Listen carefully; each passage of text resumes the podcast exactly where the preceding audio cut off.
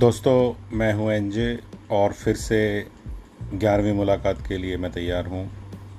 बात वही रहेगी कोरोना और उसके कारण हम सब की मैंटलिटी पर, हम सब के सोचने के तरीके पर, हमारे जीवन जीने के ढंग का, ढंग पर हम केवल जो नकारात्मक बातें कर रहे हैं, उसको किसी तरीके से हम लोग थोड़ा कम तवज्जो दें और बजाय इसके अब ये सोचना शुरू करें कि इन्हीं दिनों में, इन्हीं हालात की वजह से क्या क्या ऐसा है जो अच्छा हुआ है? शायद हमें से बहुत सारे लोग अभी इस नकारात्मक सोच से निकल नहीं पा रहे हैं और उन पॉजिटिव साइड्स पर सोचना शुरू नहीं किया है, जो हमें बाद में लगेगा कि वाकई में एक इस छोटे से अल्पकालीन बुरे समय ने मुझे एक बहुत बड़ी दीर्घकालीन बड़ी समस्या से निजात दिलाई है। शायद आने वाले समय में इस तरह की स्टोरीज शेयर होना शुरू हो जाएँगी। अभी तो केवल एक अंदाज़ा ही लगाया जा सकता है।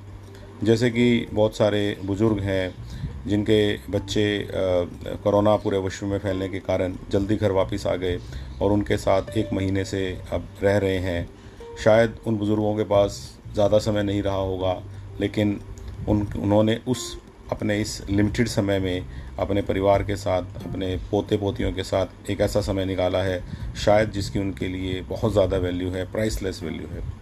उसके बाद दुनिया में प्रदूषण कम होने की बातें तो बहुत जगह से आ ही रही हैं कि कैसे कैसे चमत्कार लोगों को देखने को मिले हैं, नदियाँ साफ़ हो रही हैं, पशु जो हैं वो सुरक्षित महसूस कर रहे हैं और तरह तरह के दूसरी बातें आ रही हैं। इसके साथ ही शायद हमारे सड़कें अगर जारी रहती, उन पर तेज़ गति से गाड़ियाँ चलती, कहीं ना कहीं कुछ ना कुछ लोग थे जो शायद नियति का या अपनी आदत का शिकार होते और हमारे बीच में नहीं होते, लेकिन आज वो चूँकि घरों के अंदर हैं तो शायद वो सेफ़ हैं। और अगर वो अंदर रहते हैं तो करोना से भी सेफ़ रहेंगे और इस तरह की दुर्घटनाओं से भी सेफ़ रहेंगे।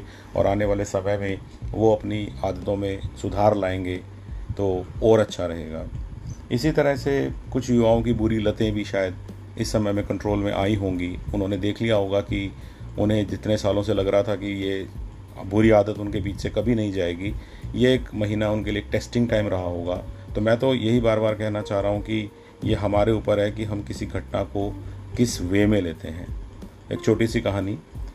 एक बार एक युवा का एक्सीडेंट हुआ और एक्सीडेंट के बाद उसे एक बहुत बड़े अस्पताल में लाया गया और अस्पताल में जाने के बाद उसके बहुत सारे टेस्ट हुए और जैसे उसे होश आया, डॉक्टर उसके पास आए और डॉक्टर्स ने कहा कि चिंता करने की बात नहीं है और आपको कुछ स्क्रैचेस आए हैं जो जल्दी ठीक हो जाएँगे।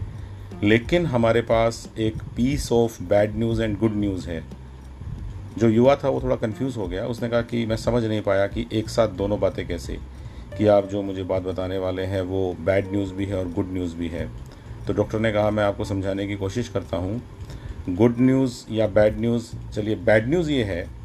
आई डोंट नो कि मैं उसे बैड कहूँ कि गुड कहूँ, लेकिन बैड न्यूज़ ये है कि आपके दिमाग में एक ट्यूमर है जो अर्ली स्टेज में है।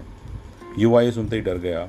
और गुस्से से कहने लगा, आप इसको एक अच्छी न्यूज़ कैसे कह सकते हैं? ये तो बुरी न्यूज़ ही है कि मुझे ब्रेन ट्यूमर है। डॉक्टर ने कहा कि ये ट्यूमर इतना अर्ली स्टेज में है कि आज हम इसे एक छोटी सी सर्जरी से हटा सकते हैं। और इस तरह के जो ट्यूमर्स हैं, वो बहुत लेट डिटेक्ट होते हैं जब ये चौथी स्टेज में होते हैं।